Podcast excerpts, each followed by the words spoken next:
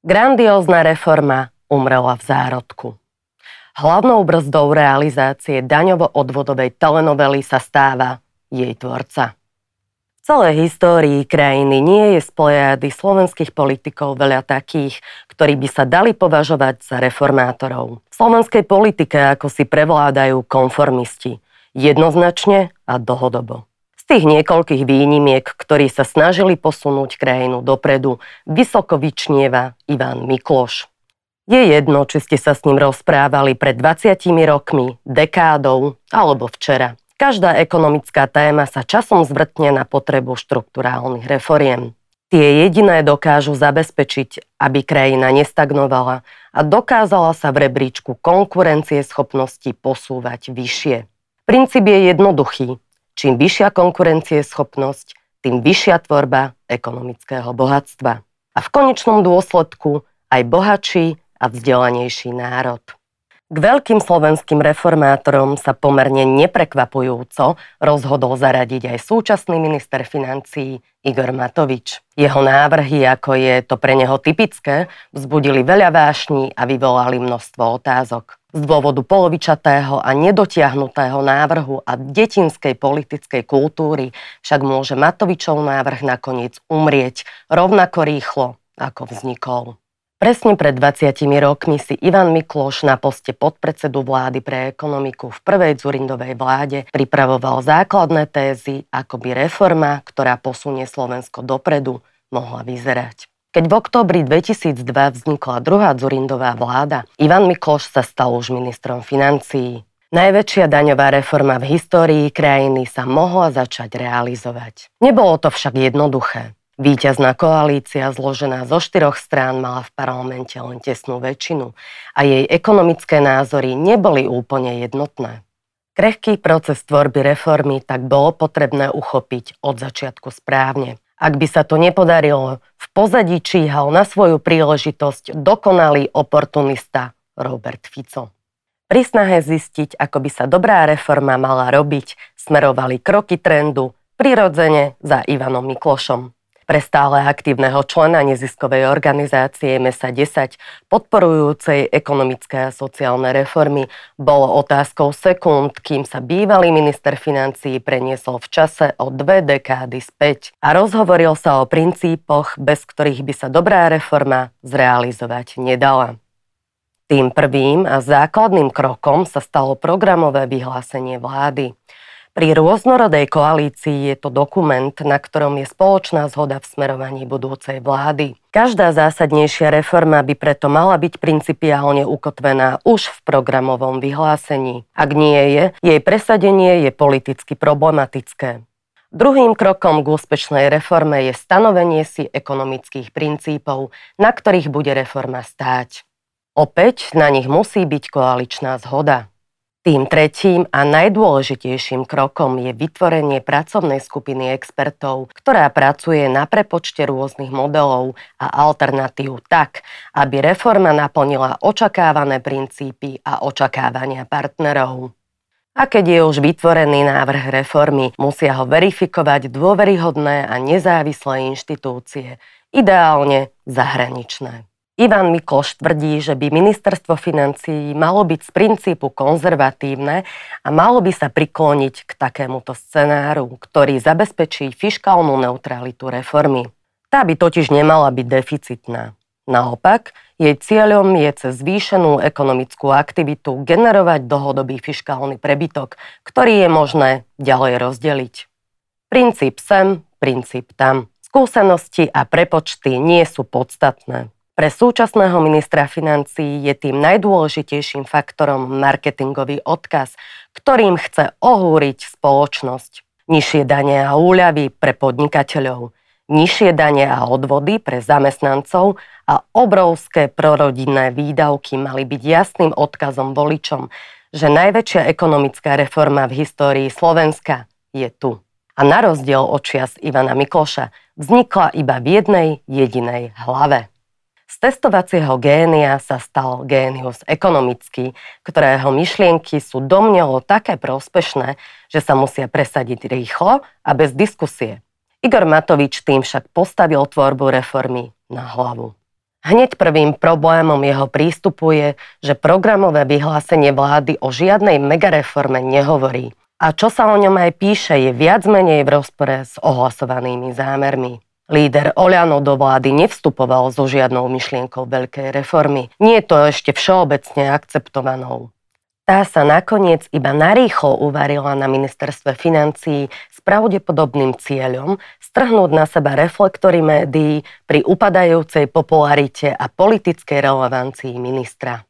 Všetci účastníci tohto procesu zhodne tvrdia, že návrhy reformy sú iba osobným dielom či víziou Igora Matoviča. Predstavil ho však ako niečo, na čo majú takmer istú zhodu všetci koaliční partnery.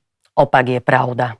K daňovej reforme bolo viacero kôl rokovaní za účasti expertov koaličných strán, takže s čiastkovými návrhmi ministra boli koaličné strany viac menej oboznámené. Čo sme však nevideli, bolo finálne zloženie balíčka a presnejšie prepočty financovania reformy. To sme sa dozvedeli až z jeho tlačovky, povedal ekonomický expert strany za ľudí Tomáš Meravý.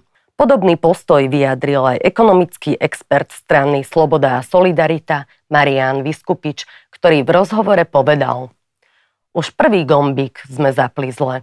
Reformy by autori nemali predstaviť ako pohľad jednej koaličnej strany bez akejkoľvek predchádzajúcej zásadnej komunikácie s ostatnými partnermi.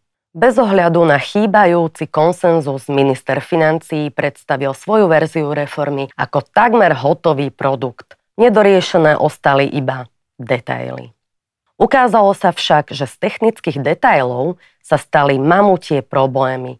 Každý očakával, že relevantné domáce inštitúcie prídu s hodnoteným návrhu reformy a prepočítajú, do akej miery náplňa hlavné kritérium reformy fiškálna neutralita. Nestalo sa. Útvar hodnoty za peniaze sa od prepočtov dištancoval, do jeho kompetencií to vraj nespadá. Rada pre rozpočtovú zodpovednosť vedená Jánom Tótom, vymenovaným už touto vládou, na otázku trendu neodpovedala vôbec. Po mesiaci od predstavenia návrhu reformy sa však ozval Inštitút finančnej politiky, patriaci pod ministerstvo financií. Jeho nový šéf Juraj Valachy predstavil prepočet výdavkovej stránky reformy. Minister financí totiž veľmi podrobne opísal, kam by prostriedky získané reformou mali smerovať. Inštitút označil podporu rodín za legitímne opatrenie. Hlavným argumentom je, že rodinné výdavky Slovenska sú v porovnaní s vyspelými krajinami OECD a EÚ nižšie zhruba o 0,3% a zaslúžili by si rast. Inštitút kvitoval aj zmeny v zdanení práce, ktoré prinášajú jeho zjednodušenie a zníženie. Podobne sa postavili aj k zmenám v zdanení firiem, ktoré zlepšujú konkurencieschopnosť. Kľúčovou úlohou akejkoľvek reformy však nie je zmena rozsahu a štruktúry výdavkov, ale zefektívnenie štruktúry príjmov. A túto stránku už Inštitút finančnej politiky nemal ako zhodnotiť. Dnes nie je možné bez presnej legislatívy kvantifikovať kompenzačné opatrenia, vyhlásil. Inými slovami, reforma bude mať na štátny rozpočet negatívny fiskálny vplyv na úrovni 2,3 miliardy eur a nikto presne nevie, ako sa tento deficit pokrie. Chýbajúce detaily spôsobujú, že nie je možné vyčísliť náklady na reformu. Minister financí totiž robí reformu od konca. Najskôr vyčísli výdavky a potom hľadá spôsob, ako ich pokryť. A to kadejakými pokutnými spôsobmi bez koncepcie alebo ekonomickej pointy. Medzi ne patria špeciálne dane pre banky a oligopoly, milionárska daň či rušenie všetkých daňovo-odvodových výnimiek.